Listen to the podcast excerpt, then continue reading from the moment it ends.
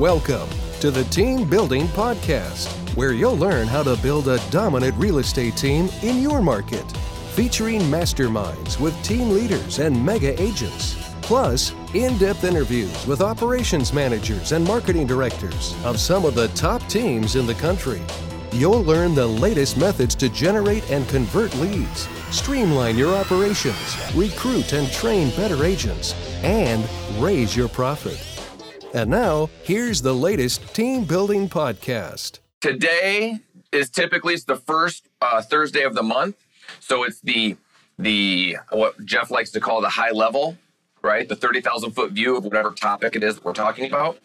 Well, Jeff is on vacation with his family in the Ozarks. Yeah, I think in the Ozarks. Um, so he asked if he could switch with me, and so I think he's going to be doing next week and I'm going to be doing this week. So you will still get Jeff. He's not off the hook. He, you will still get him. But today we are going to talk about culture. It's the entire month. And my favorite thing about doing culture in this class is that I'm working with a bunch of super high D's on the DISC profile and who can't stand to talk about culture, but they want me to give them a 30 second answer like a 30 second answer to something you need to build over months, right? And years. And it's really hard. So for those of you who are high D, please stick with me in this class. I, I can guarantee you it's important and we will get through it. So, first things first, who in here, raise your hand, feels like they have a good culture in their team, at their brokerage, wherever? Okay, Joe's iffy. Joe's like, maybe sometimes depends on the day. Like Mondays, our culture is really bad. Fridays, our culture is amazing. Right? It's one of those things. Ryan was like, yeah, I'm down for that. Bill says yes. Michelle said absolutely yes. So here's the deal is culture is not a one size thing that fits all. I want to make a couple of statements first. Culture is not one size fits all, right? Sometimes LJ's culture and Annette's culture will be very different and they can both be right. Okay. So I want you guys to understand that. So the other thing about culture, culture will happen, right? You, a culture will be created within your team, whether you decide to be part of it or not. Okay. It will happen. And so a lot of people, what they'll do is they'll stand back and then they'll blame it. They'll be like, oh, we have such a bad culture, right? Because they didn't want to do the heavy lifting or the hard work to help guide it to where they wanted it to be. And I think a lot of people use culture as an escape, right? As a uh, excuse, a scapegoat. That's what I was looking for. As a scapegoat, because they're like, oh yeah, well we would have done really well, but we just had a bad culture. As if it's something that's like mysterious that you can't work on or you have no control over. So Michelle, real quick, tell us. I want you to describe your culture because and I want everybody going to be doing this, not like one on one, but I want you guys to do this over the next week is literally talk with your leadership, whoever that person is for you, or the person you mastermind with, or whoever, and find out what type of culture do you actually have at your office? And do you know what culture, what type of culture that is? So, Michelle, go with us first. How would you describe the culture of your team? First of all, tell us the size, because that's going to matter, right? Size is going to matter when it comes to culture, what type of culture you have. So, Michelle, uh, tell us about the size of your team and then describe the culture of your office to us. Well, there's me, my operations manager, a transaction coordinator, and 10 agents. Our culture is one that we seek to encourage everyone to rise to the peak of what they are able to do. It's one where we encourage uh, friendly competition, we encourage friendship, and we encourage helping one another. Uh, we all want to grow, and we try to give our agents opportunities to mentor one another. We've recently tapped two, one as a onboarding specialist and mentor, and one as our brand ambassador. So our culture is one of opportunity for growth, encouragement to grow, and encouragement to help one another. And we like to have fun. Okay. So I heard the words I heard over and over a lot were, and you didn't say this word, but this is what spoke to me, right? Is her performance. Based off of people performing to be the best they can be. That doesn't mean everybody's got to sell 50 houses. It just means that they're going to work on their performance. Competition, but in a healthy way, right? And I heard fun, right? And so, and it's, and I love that you, now, do you feel that that's true? I know you said all those things. Is that what you're striving for, or is that what you have? That is what we have. Um, Okay. we do quarterly events with our folks and they arrange to get together outside. It's like um, last night, a group went paddleboarding together in one of our local rivers. And they just do that for fun because we enjoy one another. Perfect. Okay. So I like that. I appreciate that, Michelle. Let's go to somebody who had kind of a yeah. Um, how about Joe? So How our are goal, If I Yeah. just walked in your door and and I uh, I'm checking out some local brokerages or teams, and I said, "Well, Joe, tell me what kind of culture you got going on around here. What is it like? How would you explain it to me?" I would, I would, the way I perceive it is our team is very driven. Um, Okay. A lot of people, you know, we're kind of um, our, our team is made up of a younger crowd. I'm the oldest of the whole team. Um, so the dynamics of our team, I've got two TCs and um, a new construction admin, and then five agents. Okay. So um, what we try to, we're very driven, but we're also very family oriented. Every one of us have a family, um, and we want that to be our culture. Is Okay. is for our team to be like a family, if that makes sense. Yep. So driven and family oriented. Mhm. My family was very different from your family, Joe. right? What happens then? What happens then? Explain that. Go in a little bit deeper to me. What does it mean to have a family type culture? So we do like to get, we try to get together every three weeks, four weeks, something like that, um, for dinner or drinks or whatever. Um, we're always in a group chat together. You know, it doesn't always have to be real estate related. It could be somebody's kid is sick or one of our agents is fixing a baby, things like that.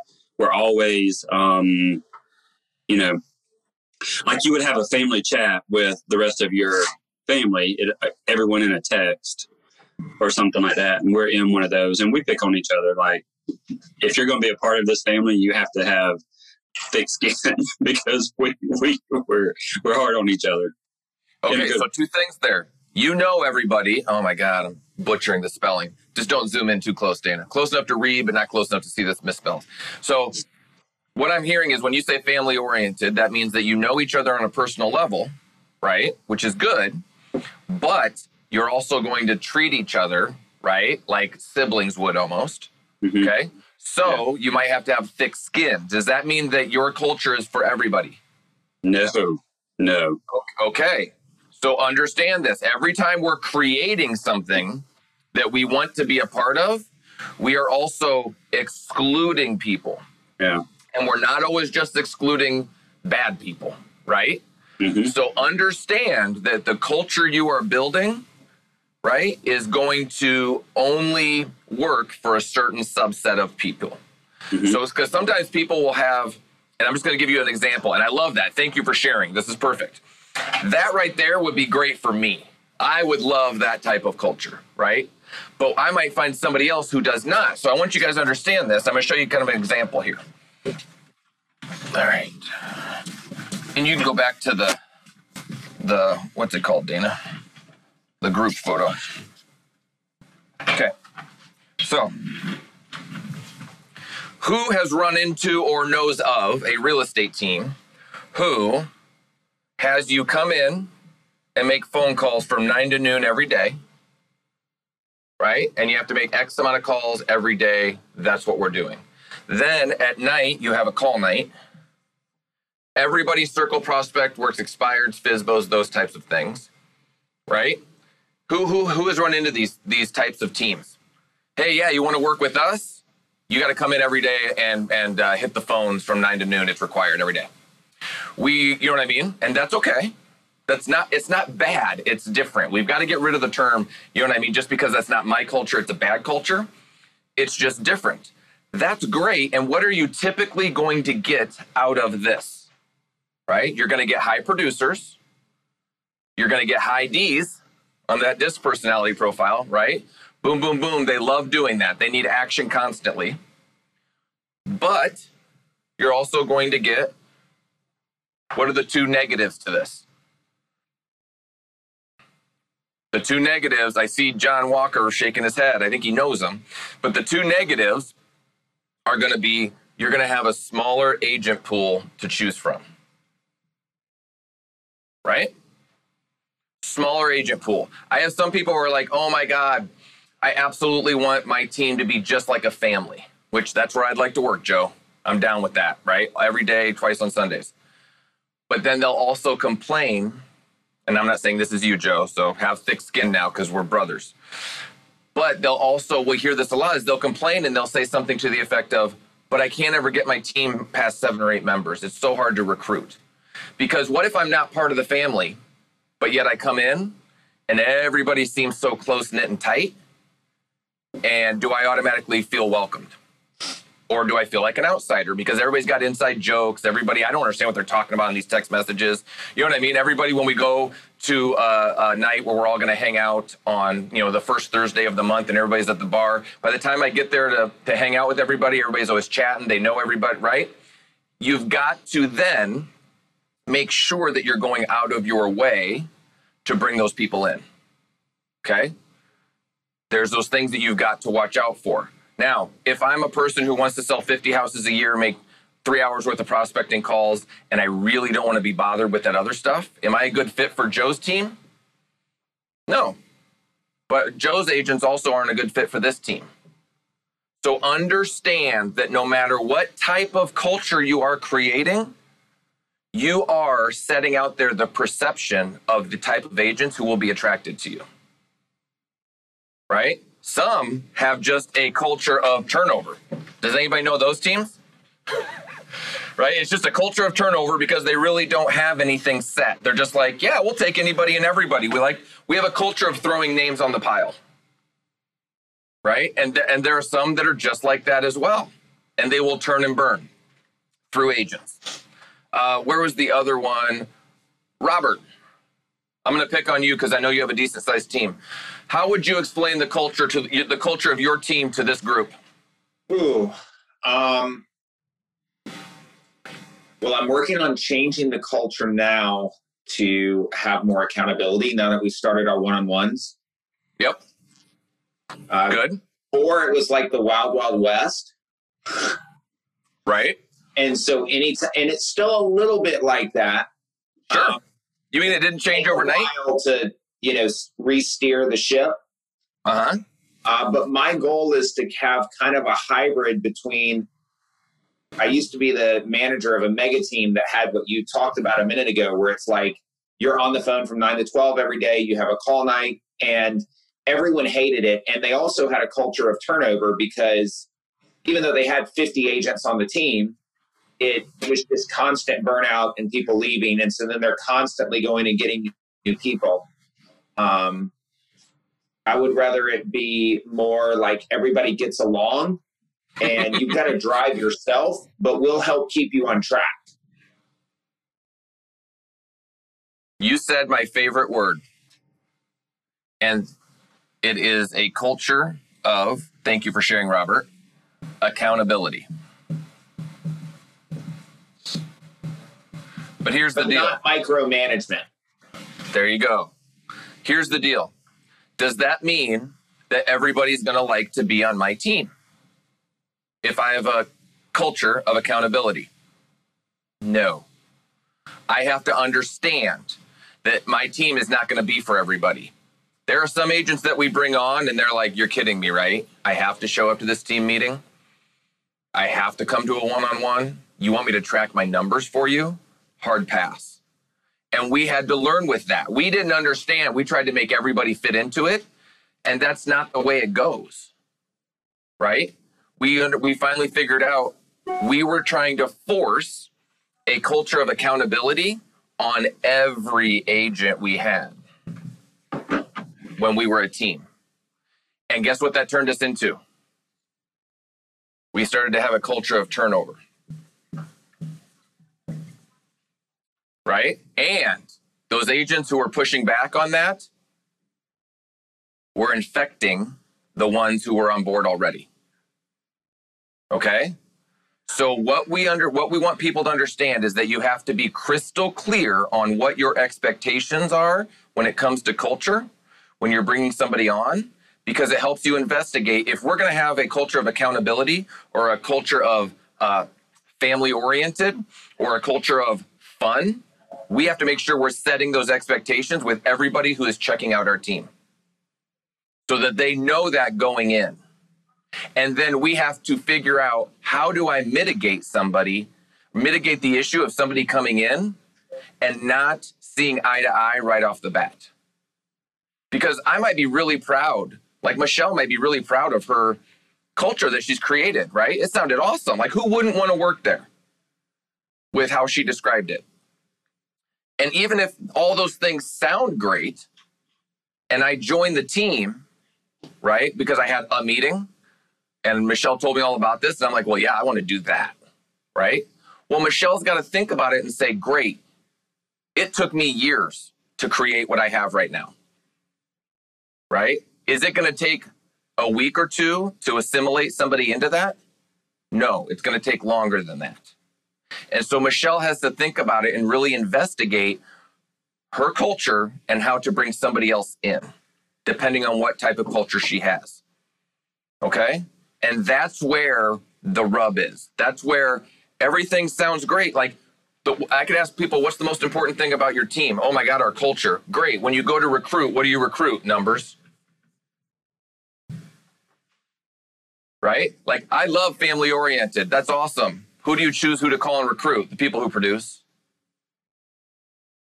Right? Remember that when you're recruiting, the type of person you're recruiting is just as important as how well they produce. Because maybe somebody, if I'm always going after the high producer, it's just as important for me to understand and know what type of personality they have and if they would fit well with my culture. And we are seeing that here because now we have changed from a team to a brokerage. And we went from 29 agents, I believe, to 111. Do you think we kept the exact same culture?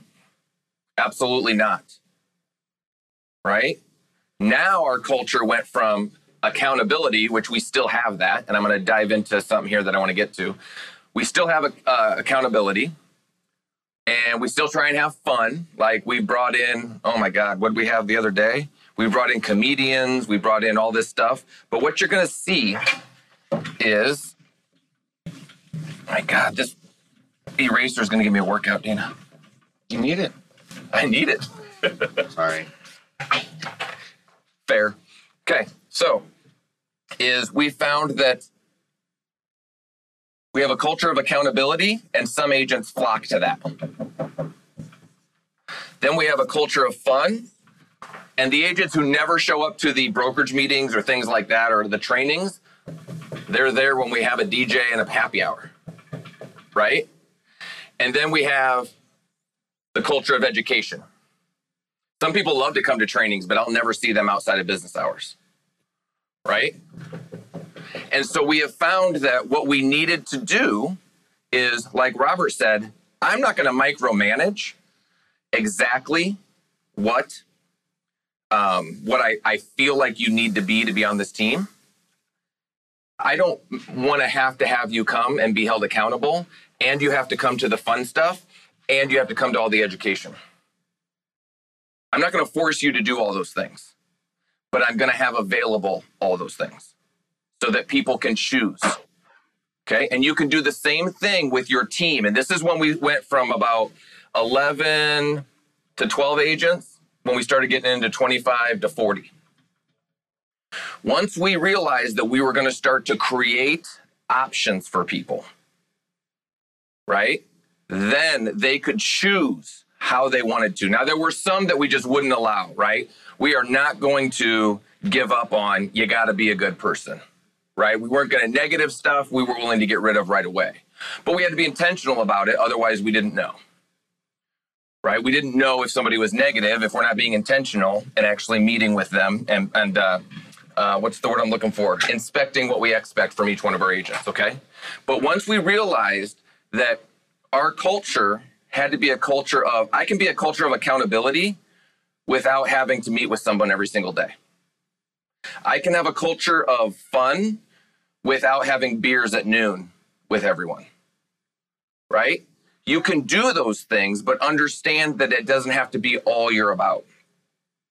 And so, what I want you guys to understand is that even within your team, you can have this dependent, interdependent, and you guys hear Jeff talk about this all the time, and independent. Does the independent person want me to put a culture of accountability on them? Probably not. Right? Does the independent person want me to put a culture of uh, education and training? Or is that more so the dependent person? They want that stuff. Right? The independent person might want a culture of support and technology. That's what we're all about when we when we have conversations with them. Okay. The interdependent person might be a mix of both. And you have to find out what type of agents do I have on my team? Everybody always asks me this question. For those of you who were at the summit, like I saw a lot of people's faces just kind of go, oh. I got asked a question when we were up on stage and they said, what type of agents should I recruit?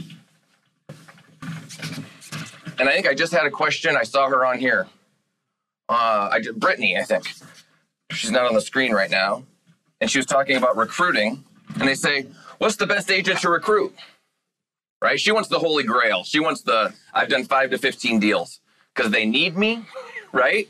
But they don't need me so much, right? But that's numbers based. That's strictly numbers based. That has nothing to do with the culture, okay? But when people talk about that, excuse me, and they say, What type of uh, agents should I recruit? You have to turn around or look in the mirror and say, What type of agents am I set up to help succeed? Because that's going to help you understand who you should recruit.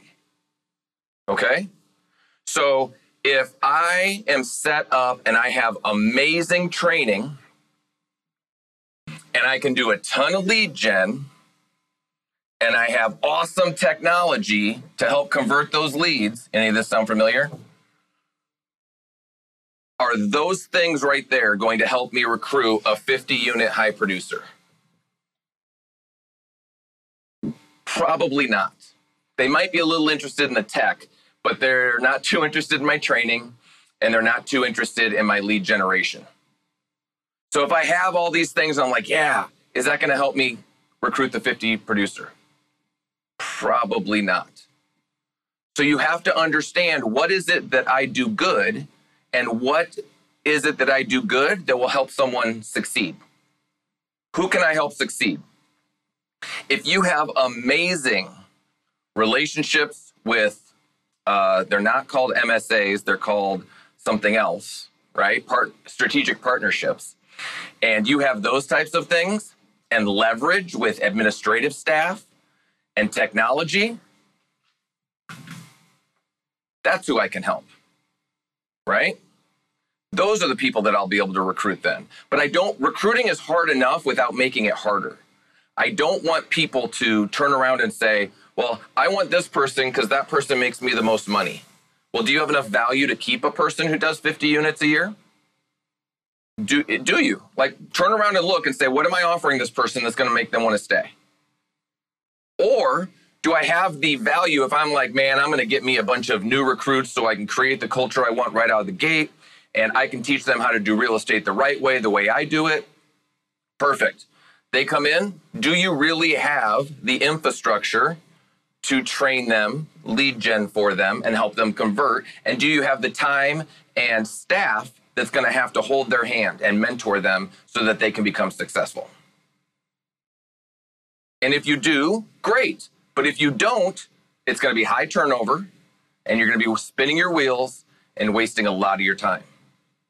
So, anytime you guys choose what type of culture do I want, what type of agent should I recruit, the question is going to be what are you set up to sustain? And it's just like, what are you, where do your deals come from? You have to audit yourself. A lot of people don't know where their business came from, right? And it's the same thing every time. Just replace the topic we're talking about. Where should I spend my time when I'm uh, trying to sell houses and convert deals? Well, I don't know. Where have you had success? Let's look at it, do an audit. Where should I recruit? What type of agents should I recruit? I don't know. Let's see. What type of agents have you had success with? And then figure it out. All right. Because it's always easy. Well, I want to recruit the agents that make me the most money. And if that's what you want to do, then fix yourself so that you're able to help the agents who are going to make you the most money have success. But then you have to look at it. Do the agents that are doing 50 houses a month make you the most money? Do they? Uh, 50 houses a month. Jeez, that would be amazing. 50 houses a year. Do they make you the most money? I don't know. Am I on a cap program? Right? I may have 10 agents in here who are all on a 50 50 split because I give them all their leads and I train them on a weekly basis and I hold them accountable one on one, mentorship, and they can call me at 8:30 at night. And between these 10 agents, they all do one deal a month. Right? One deal a month and it's a 50 50 split. I'm making pretty good money off of those 10 agents. But I have two of these agents who are doing 50 a year. So 50 a year is about four deals a month. And I have two of them, so I'm doing eight deals a month, but they're maybe on a cap. Oops, sorry, that's eight. Eight deals a month. So eight to 10 is pretty similar, but maybe they're on a cap or they're on a really high split because they're a high producer. This is why we track all those numbers and try and find out who is making us the most money. We know per agent who we're making. So I know that an agent that's that's doing between 1 and 12 makes me X, but this agent might only make me Y.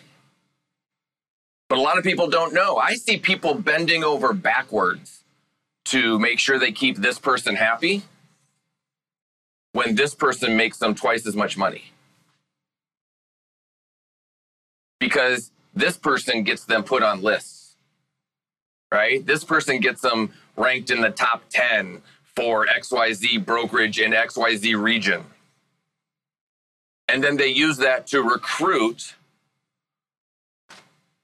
other people. But is this person making them the money or is this person making them the money? A lot of times people don't know. They don't know where their money's coming from. Remember when you're an agent, you do a self audit, you find out where am I going to spend my time? That's the highest producing do- highest producing dollar activity. And then that's where I'm going to double down. Same thing with agents and recruiting. Which agents am I equipped to help and which ones are making me the most money? Because then what do I get to do with that money? I get to turn around and reinvest it into the business. Okay? So some are bending over backwards to make sure that they keep this and not spending any time on this. And then if you go look at your books, this is what's keeping you afloat. Right? This is not. But it could be, right? But you have to know your numbers. Okay, sorry, that's getting into a whole nother like uh, KPI thing that I don't want to spend too much time on. Okay, so but what I wanted to talk about too is um, when it comes to our culture here, what we found is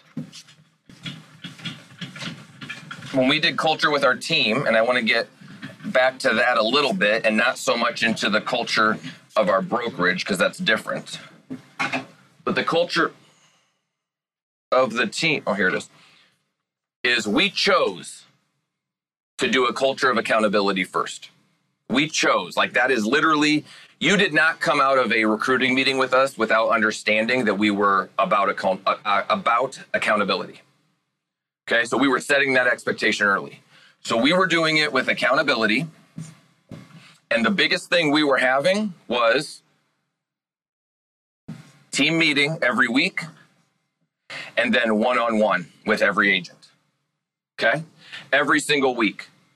This, what we felt was account- a culture of accountability, helped us do multiple things. It helped us have a culture of fun because we would get together as a team. It would have us do have a culture, and I would figure out where everybody fit because I was able to have a one on one meeting with them. There was nothing that happened in this team meeting that we already didn't know the answer to because of all of our one on ones. Right? So it was like the attorney never asked a question of anybody on the stand unless they know the answer. Right? It, we never did anything as a team that we didn't already talk to every single agent about one on one and knew what, what type of response we were going to get. Okay?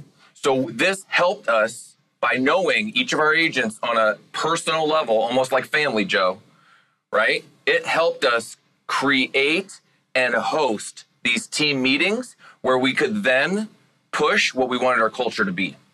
And we decided we wanted our culture to be the makeup of what we were getting from our agents one on one. Okay? What were our agents interested in when we met one on one? And then we would use that to create the rest of everything else. And when we talked about accountability as a leadership group, we were being held accountable to our numbers, units being done, agents recruited, GCI, all the stuff. So then we had that filter down and we started holding our agents accountable to the same things. Because it is very easy to create a culture when we're holding myself accountable to the same thing I'm holding my agents accountable to. It's very hard for me to hold myself and my leadership group accountable to numbers right? And being able to to make decisions based off of that, but then have my team be based off of a culture of fun or a culture of something else. Right? It's got to filter down from the top. If we were all about fun, it would be really hard to have a culture of accountability and numbers for my agents. Right? So it's got to start up here first and figure out what are you and your leadership staff doing and what type of culture do you have? because it's really hard to look at it one way and then have everybody else do something else. Um, we're going to dive in later this month on literally how we did those team meetings and that accountability. What are some things we do when it comes to accountability, like group accountability, one on one accountability, um, those types of things. And we are going to break those down in the weeks to come. And next week, Jeff's also going to speak on um, accountability as well. But I think I promised myself, and I only went over four minutes. I promised myself that I would try and get as close to time as I could this time. Um, oh, one thing I didn't announce September 19th, 20th, and 21st is the team building workshop. Sunday night, there's a get together. Monday is all investors. Monday night is another is a dinner, and then Tuesday is all team building workshop. And we are having it in person, so it's not going to be one of the virtual ones. And I think I want to say we already have like Uh, I don't think Dana knows, 15 to 20 people signed up. So I've been getting a ton of emails from you guys, and I want you to be strategic about this. Yeah, like you're coming back. And I have people like Robert. Where are you at, Robert? Are you still on here? Robert's like, hey, yeah, I have a person who I'm trying, and I think even used the word convince. How do I convince them to partner with me because they bring a ton of value, I bring a ton of value. This would be a great partnership.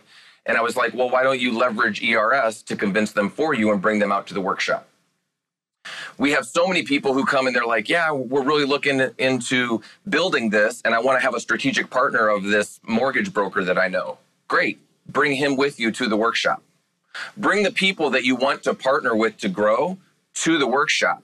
Then you can have us standing up there for 10 hours, right? Helping them understand it instead of it coming, you know what I mean, through a third person be bringing people that you want to partner with or a lot of people will bring their uh, if it's keller williams land they'll bring their mca they'll bring their team leader right? Or they'll bring somebody they want to strategic partner with. Bring your person your um, your uh, your andy or your kevin your ops manager right? Your success manager. Bring them with you to the workshop okay because then that's when they start to get that clarity. And instead of you kind of dragging them with and giving them checklists, they go back and they're like, hey, what about this, this, and this? This is stuff that we should do. And they're on your team instead of being pulled with, right? They're pushing with you.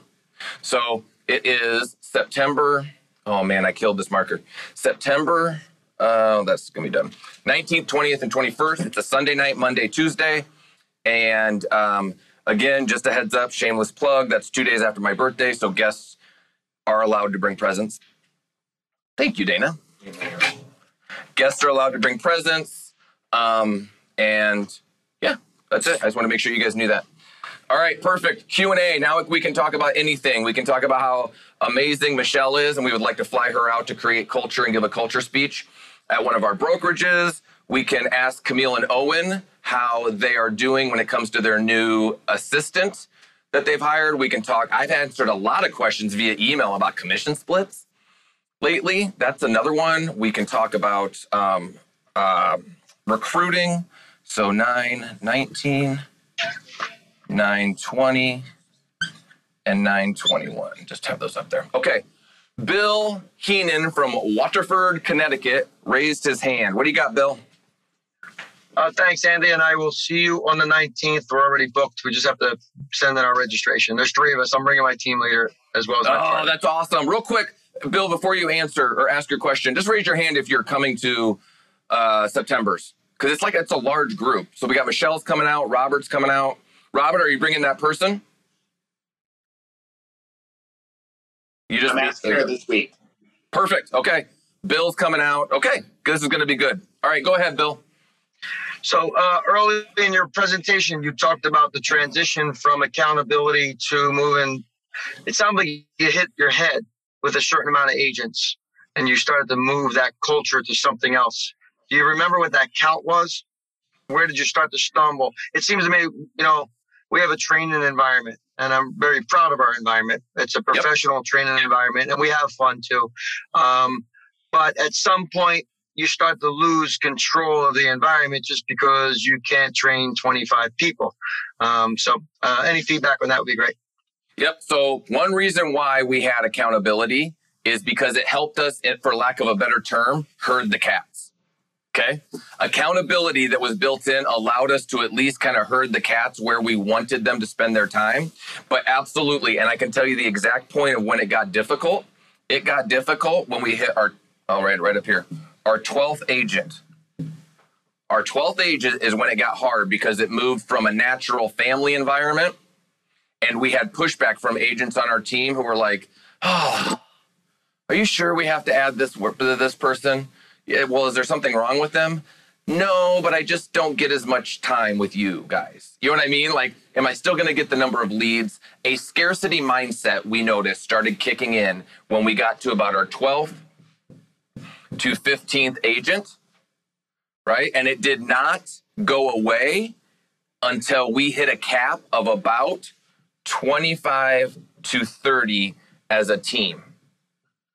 This is when we really started having struggles. And we realized if we wanted to get bigger, we were going to have to open up to the brokerage model. Now, we went from 30, I think our high water point at one high water mark at one point was 51 agents on the team. And I will tell you, there's no reason w- that we should have agents on the team who I don't even know who they are and I'm the success manager. And this started to happen, right? It started to happen and they weren't producing. And this is when turnover started to happen. We were not equipped or ready because I was doing so much stuff that we weren't equipped to having 51 agents. We weren't prepared to do that. So I will tell you, we started noticing at 12 to 15.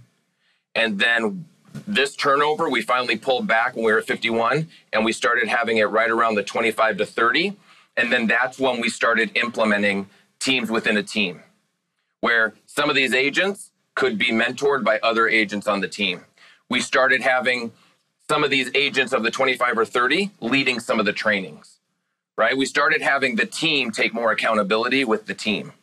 Here it was strictly just me running everything, training, one on ones, all of that. Here, I was able to offboard some of the training and mentorship and just hold more one on ones with the team leaders. We had to adjust, but these are the benchmark numbers 12 to 15 is when we first saw a struggle. We broke through that to get to here, but we had to adjust. Then we broke through that to get to here, dropped back to about 25 or 30, and now we started the brokerage. It's um, just one more comment. It's funny you should say that because that's exactly what I'm experiencing. Right around that 12th person, I start to hear the scarcity of we have to join. You know, I hear it through the grapevine where he's adding too many people. So uh, I And, appreciate and- it. and I would love to say, like, we came up with it. We didn't come up with it. We just experienced it, just like you're experiencing Mm-hmm. it. You know what I mean? We experienced it. That's what happened. And so now when people ask, just like you right there, we turn around, we say, this is what we experienced. And it's always like, oh my gosh, when you hear other people running into the same things. You know what I mean? So yes, I agree, Bill. We have we still have an agent with us to this day who was she started like about two months before I did back in 2011, and she was always the first one who was like, uh, "We can't be adding somebody. We can't. Nope, nope. We can't be adding somebody. Right? There's an Andy. You don't have enough time. Are you going to be able to answer when I call? We're not doing enough lead gen. Uh, will I still get to keep my one-on-one time? We don't have enough time to speak at the team meetings. Like you just go down the list." Right? And it was, we had a moving truck at the time for our clients. There's going to be so many agents. We're not going to have, the moving truck's not going to be available for my clients. Like it was every step of the way, right? She was just like, no. And she was a great producer and she was really, really good with all the agents. And she's still here with us to this day, right? And she loves it. But I will tell you this she was a symptom of other agents, which we found out, but also we felt that we had created a culture where she felt okay saying that to us as leadership. She wasn't turning around and saying it to other people, she was saying it to us, right? Which is, is different because she felt comfortable enough to talk to us in leadership about it, not turn around and kind of, you know what I mean, uh, whisper behind people's back. But every step of the way, and it was great because we knew those things because we were having one on one conversations with her every step of the way. And she is not shy about letting you know what she thinks. And she's amazing. So She's one of my favorite agents ever. All right, great question, Bill. Oh. Hi, Andy.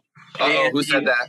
Hey, Camille and Owen, what do we got? Clearly. Okay, so uh, one of the things you said really stood out to me was what value are you um, are you offering to agents to help them stay with you and your team? So mm-hmm. Camille and I we just added our assistant, so it's just the two of us still in production, and so yep. we are working on our value proposition to bring to other agents. So I'd like to hear from you and maybe from others. How how soon did you guys have your um, value proposition formalized before you started recruiting and bringing agents on to join your team? Perfect. Okay. So we've talked about ours a ton and I will recap it, but I want to hear from some other people first. When you brought on your first agents, what were you offering them of value? What was it of value that you offered them? Anybody? Uh, LJ. Okay. LJ, tell us what was it when you first hired your first agents? What were you offering them of value? Extreme mentorship. What's that? Mentorship. Mentorship. Perfect. And so what and you said extreme mentorship, didn't you? I said you can be with me 24/7. That's still the there offer. you go. Follow me wherever, come wherever, learn, see, see how it happens, as well as admin staff. At the time it was one, now it's three front end plus a designer plus a VA. But uh, initially, it was just you can follow wherever, see everything, be involved in all open conversations, at least listen to them, and you'll be able to start applying things pretty quickly. I love it. And he kind of stole my answer because that's what Jeff offered me access. Right? A lot of the stuff I learned was from what, like literally being attached to Jeff's hip. And you guys have heard that story before. He literally just shared his calendar with me, and I would just show up on appointments. Like he would pull up sometimes to a listing appointment and I'd be sitting in my car outside the house. And he'd be like, Oh, I was wondering where you were. Right. And then I'd just walk in with him. And so it was those types of things, or, or I'm sitting listening to him make calls. There's a ton of value just by, remember what we told, the same thing we told you guys when you're, you hired your administrative assistant? What was my answer? She needs to be stuck to your hip so that she understands what it is is necessary and, and what you need from her. Same thing with agents if you want to understand how to be successful, follow me. Yeah. Right? Yeah, and it's going to do. Oh, go ahead. Had we had someone in mind recently that um, was new to the brokerage, uh, go getter. She wasn't really being successful on her own yet, and I was. Uh, she showed property for us when we were out of town. Super great. And I was like, oh, and I think she might be awesome. And then just last week, we heard she became another team's admin assistant and mm. going to grow into that. And I was like, oh my gosh, I was scared to have that conversation because I, I didn't know, you know? Um, so.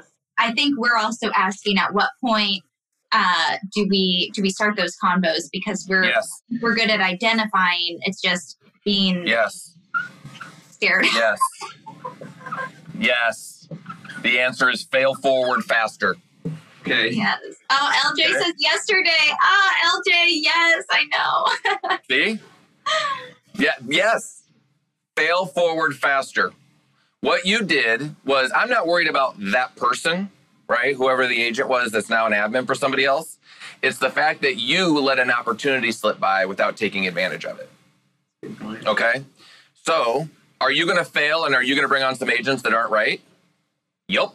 But if you learn from those agents what you uh, and you will learn what to look for in the next agent that you're going to bring on, and you'll also learn as to what am I good when it comes to offering value. You may not even know what type of value you have to offer yet, but you'll figure it out by trying to offer value. You'll yeah. figure it out by doing. Does that make sense? Yes. So yes, it's always I always agents. It's kind of like a joke right now, and they sometimes they won't even like they'll text me and they're like, "I had a question, but I realized your answer was just going to be yes." Like, you know what I mean? Because I'm like, of course you should do that. They're like, Andy, should I? And then I just kind of give them a look, and they're like, okay, and then they walk out. I'm like, yes, go do it, right? Go do it. If you're thinking about, ooh, would this work? Instead of trying to spend the whole day figuring out if you think it might work, do it and find out. Okay. We could be done and on to something else by 10 a.m. Right? So don't spend too, and I know that's really hard for the SCs. Like you need the numbers to back it up before you make a decision. Right. And that's why it's always good to have like a high D like Jeff in your life. And then I can turn around and talk to Kevin and say, yeah, Jeff wants to do this. Do the numbers back it up? Thank God we have 11 years of numbers to go off of something. But right. And then I can usually translate because Jeff's like, yeah, I wanted that done yesterday. And Kevin's like, uh, no right? And then we'll talk about it. But it is. We found out a lot of stuff where it was Jeff said, We're going to do all of this stuff. We're going to fail forward fast. And Kevin, your job is to track how everything happened so we can make a better decision next time. And the act of failing was not wasted. Okay? Failing is never a waste if you learn from it. And I would have much rather have had you just butcher that whole conversation with this agent. And you're like, oh my God, what did I do wrong? Whatever, right? Figure it out, but you got to do it to figure it out. Okay. You'll probably never become a successful team because that agent was probably what was going to propel you to be this amazing mega team that was going to take over the whole West Coast right? Is that true? Absolutely not. Of course. There we go. We move on to the next one. We've already forgotten about it and we move on. What you learned is that you're not going to wait next time, right? That's right. Yes. So there we go. Perfect. All right. Ooh, there's a couple. Absolutely. There's a couple of, uh, and there's no reason why you can't reach out to that agent anyway. Still. Uh, oh, LJ just had to say it twice. I love it. Thank you, LJ. All right, perfect. Anybody else with another question? Uh, Michelle Duncan has a question. It's actually related to what Camille and Owen oh perfect about. Yep. I have missed some folks that I wish I had just called. And what I have now discovered is the admin, the person that went to the admin, I find that new new people who I see potential in, many times they get scared and they need income. And so what I have started doing I when I interview people and I see that I think they're going to be a good fit, I can tell they're driven. I can tell they want to do things right, but they're scared and they need the paycheck. I offer the extreme mentorship that Bill spoke of, but I promise them that I am going to give them one piece of business because they don't know how to convert leads well yet. I'm going to give them one piece of business and either uh, one of our senior agents or I will mentor them through the process with that agent, and that commission is theirs. That makes people say, okay, I can I can do this. They know they're going to get the the best of you. They know they're going to get the mentorship and they know that your expertise and your knowledge is going to help them get a paycheck. And I believe that gives people a level of commitment to you that they're willing to take the risk, not go to the admin, not go to the to place that's just promising them leads. People need to know that you're going to help them achieve some level of success, you know, hopefully before they go broke, trying to wait on the piece of business to come to them. Yep. That is great advice. Michelle, thank you. So, who, who, how often do we hear this, real quick, just to expand on that topic? Especially when you're recruiting or talking to anybody admin, whatever. I'm happy where I'm at. Yeah, everybody's shaking their head now because we've all done those recruiting calls. And then what's the follow up question to that? That's great. What do you enjoy so much about where you're currently at? I want to know what it is that you like being what about where you're at at Resolution Realty, what makes you happy there? Because it's just the same thing when we do stuff about uh, um, when we're doing um, goal setting and somebody says, I want to make 100K. Why? Well, because that's a lot, right? That's what we hear. They don't know why. They just know that they want to make 100,000. Well, I'm going to challenge them and say, great, what is it that makes you happy where you're at? And it leads back to exactly what Michelle just said. Where they're at isn't scary. They know where they're at. They know that they can make enough money to put food on the table, possibly. They know where they go every day. They know what the expectations are. But is that a place where they will grow? And growth is scary because growth is unknown. You have to fail for, you have to have conversations with somebody even though you don't know you can offer them value. Right? You have to do those things. And so am I I'm happy where I'm at. Great. Why are you happy where you're at? What it, where, what is it that Vince in Maryland offers you that makes you so happy? Because even if they that conversation doesn't lead to anything, they're going to think to themselves, what is it that I like so much about Nebraska Realty and why I'm there? Right? What is it? And make them start to think so that when you have a follow-up question, right? Or a follow-up conversation, that that question that you ask them is top of mind. Don't let them get away with that. I'm happy where I'm at. That's amazing. I'm happy you're happy. What is it about being at ABC Realty that makes you so happy? And it doesn't need to be confrontational. If they come back and they're like, well, what do you mean? I'm like, well, obviously they're doing something right. I want to know what that is. And make them think about it. And guess what? If they do come back with, well, you know, they offer me X, Y, and Z. Oh, well, that's great news because we that's one of the things that we offer as well. Is that it? right? Is that all they're offering you that makes you happy? Well, this is going to be an easier phone call than I thought. Right? You you but I don't know what to mitigate if I don't ask. Okay? And here's here's Camille Camille and Owen, you guys, I'm, I'm sorry I'm stuck on this conversation about you guys having that the, the the opportunity that was missed, but you're trying to figure out what type of oppor- what type of value do I have to offer when you don't even know what type of value that person finds valuable. Right? You don't know what that person was looking for. Maybe that's something so easy that you're like, oh, that's it? Well, I got 10 of that. Right? It's like when we sit down with a listing at a listing appointment and we say to somebody, we want to give them our marketing piece that's so amazing and so unique and nobody else in the world has it. We want to give them that marketing piece when what I really just like to do, the very first question I sit down is I'll say, so tell me about the last time you sold a home. What was the best part of it and what was the worst part? Right? What are you looking what what are you what scares you the most about selling your house this time? What are you the most excited about? Then it allows me to narrow down and then mitigate that fear. Right? Instead of telling them what I think they should want to know. All right? And so I just want people to understand that when you're doing those types of things, just like Michelle talked about, right? She sees potential, but they're too afraid because they don't even know how to fix their own situation. So they take the easy way out, which is, yeah, I'll, I'll I could make $50 an hour, but I don't know how and it's hard and no one's showing me. So I'll accept $15 an hour because it's guaranteed right? And Michelle's saying, Michelle's saying, well, I'll guarantee you one of these. And while we're doing that, isn't that a great interview process? Over the next 30 to 60 days while we're working this, this piece of business, and you get to be mentored and you get to mentor somebody. How cool is that?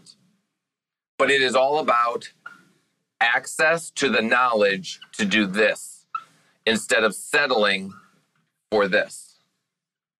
And that's what Michelle's offering. That's what Camille and Owen were offering their administrative assistant, right? That's what LJ is offering access to the knowledge to be able to do that. Okay. All right. Good questions. All right. Um, anybody else have their hand up? Hey, there are no questions. I'll do it. I will shut this thing down three minutes early. I will. I'll do it. Don't. I'll. Okay. Going once, going twice. Don't. I'll. Hey, done. Dana and I, we are going to enjoy the next three minutes. Forget you guys. No, I love every single one of you. Please, this week, if you do nothing else, think about what type of value add you offer, right? And do not let opportunities pass you by, no matter the opportunity. Okay, guys? Everyone have an amazing week, and I will see all of you guys next week. All right, bye bye.